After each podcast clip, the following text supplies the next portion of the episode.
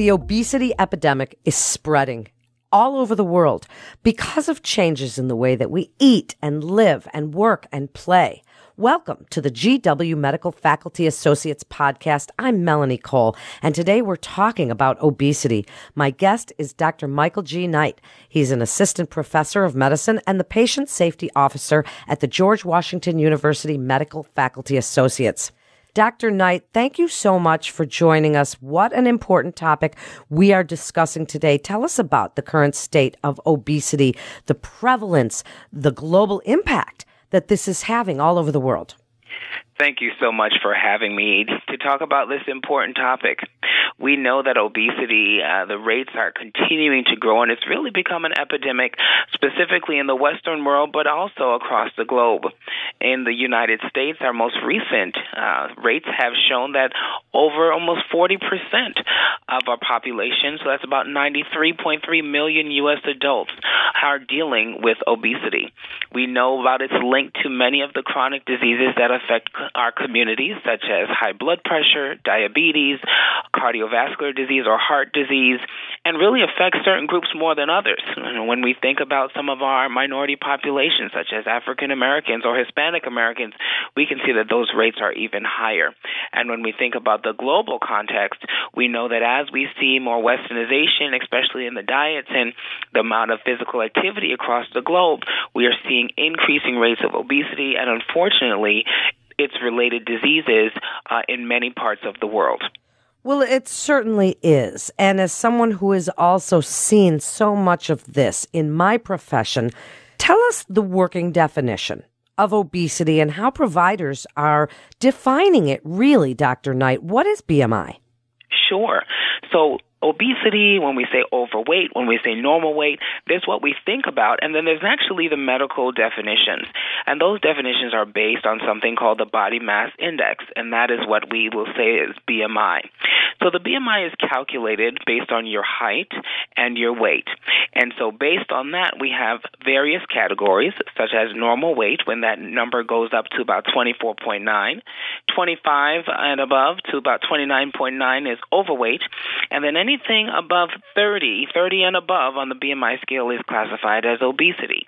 Uh, when we get those classifications is because we know that in those specific ranges we see increased risk of a lot of the associated diseases. Now, one caveat is that BMI is just really that entry door to the conversation and the assessment of excess weight.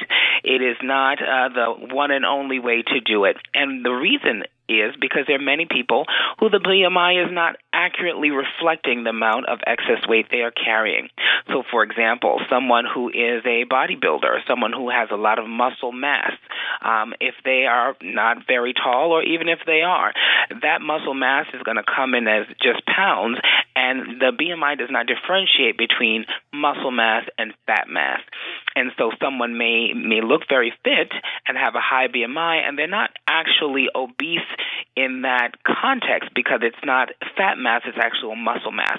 So again, we use BMI as an entry way to screen people for obesity. And then the next level is really having the conversation and, and assessing the patient to see is it muscle mass? Is it fat mass? Are we dealing with associated conditions? What is their functionality? And that gives us a bigger picture and a better picture of how excess weight may be affecting them and their risk for cardiometabolic disease.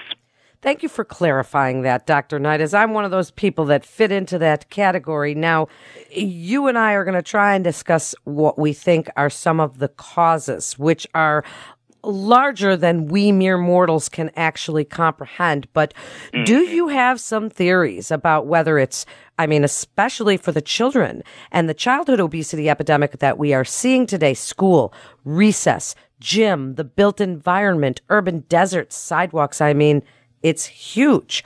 Where do you see the biggest need to look at to determine and work on some of those causes?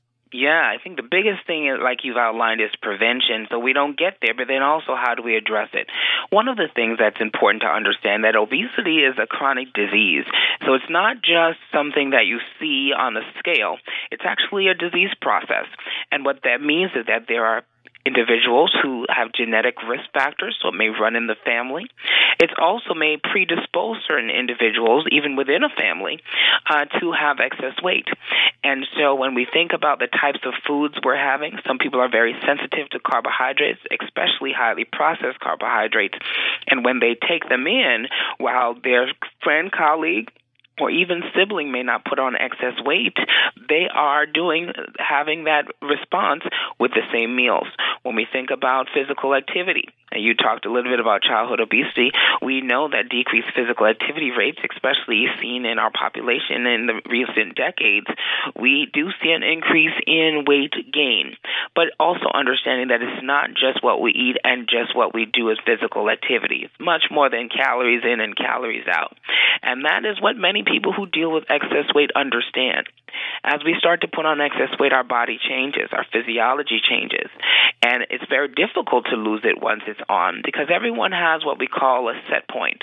It's kind of like a thermostat when it comes to your weight. And when your body gets to a certain place, uh, it's going to defend it and it's going to be very difficult to lose weight from that location. And that's why physicians like myself, who are specialized and board certified in obesity medicine, are able to work with such patients to assess the best way forward to address the underlying issue that's affecting their ability uh, to lose weight.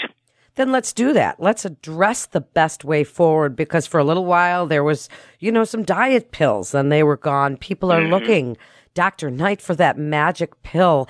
There really isn't one. Speak about some of the most common ways that you suggest people lose weight. Yes, and, and I think that's something that is so important. There is no magic pill.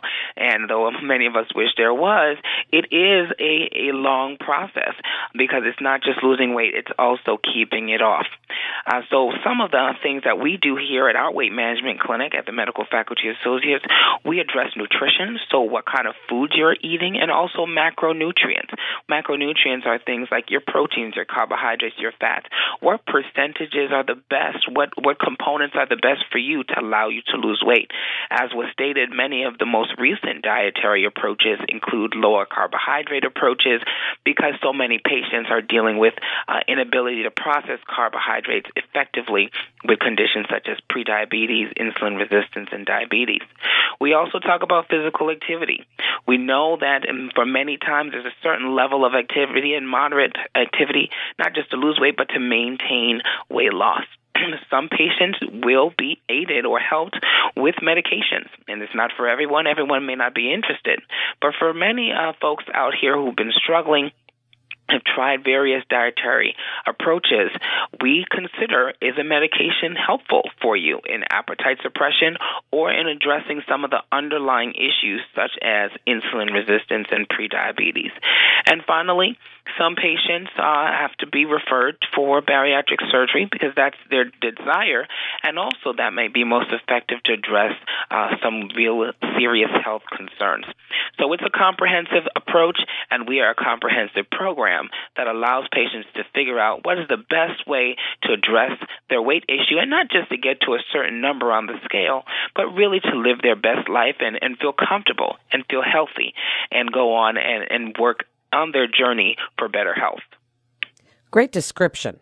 You're an excellent educator, Dr. Knight. So, motivation is a big factor. Thank you. Whether the person is motivated to come in to see you, to even consider bariatric if they are fit the parameters of bariatric surgery, but even to start an exercise program or to stop with the junk food.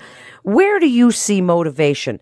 as a tool and how can people, you know, sometimes it takes a near death experience for someone to get motivated to really get that weight off. What do you want people to know about taking that first step? Yes, and motivation is so important uh, in moving forward. Forward because, as I said, it is a journey. It is a marathon. It's not a sprint. And so, having motivation that pushes you through that journey, even though when it gets difficult, is important. But I think one of the key pieces here is having attainable and realistic goals. In medical weight management, you know, we're not looking for someone to lose 50 pounds in a month. We want to see consistent and gradual weight loss, and that's what we work with patients to do. Setting achievable goals. So if you're a patient who would never exercises, hasn't been to the gym in three years, my expectation is not going to be that you're going to be in the gym for 45 minutes four times a week on day number two that for many patients is discouraging and it really takes a hit to their motivation. So it's setting attainable and achievable goals and then we increase as time goes on. We are in it for the long run and many of our patients will continue to see us month after month as they get more comfortable living a lifestyle that's in line with their health goals. Certainly so true. As we wrap up, and as we kind of said in the beginning, we can't solve this in a 10 minute podcast about obesity, but we can certainly offer listeners some beginning steps to take and some motivation, as it were, to get that going, to start that process. And as you say, it's a marathon. It's not a sprint. So wrap it up for us. What would you like listeners to take away from this and how they can begin and when they should contact an expert such as yourself? What I want listeners to take away from this is that obesity is a serious and, and rising issue, not only in our country but around the globe. But we are so fortunate to have physicians such as myself who have really dedicated their time and expertise to help patients achieve their weight loss goals. And so, number one is understanding your body, understanding how you react to the foods you eat, understanding the level of activity it's going to take to really get your body moving in the right direction. The first step is talking to your primary care physician. Have a conversation about your weight and what realistic goals are for you. Start on a plan. And then if you need to be referred to a specialist like myself, ask them for that referral. We're happy to see patients and work with them to really generate an individualized approach for comprehensive weight loss. And that is what we do. That's what's most effective, and we are committed to helping each patient reach their own personal health goals absolutely great information. So important for society as a whole and the state of public health, Dr. Knight. Thank you for coming on with us today and sharing your expertise about this problem that is affecting so many millions of people around the world. Thank you again. You're listening to GW Medical Faculty Associates podcast. For more information, please visit gwdocs.com. That's gwdocs.com. I'm Melanie Cole. Thanks for tuning in.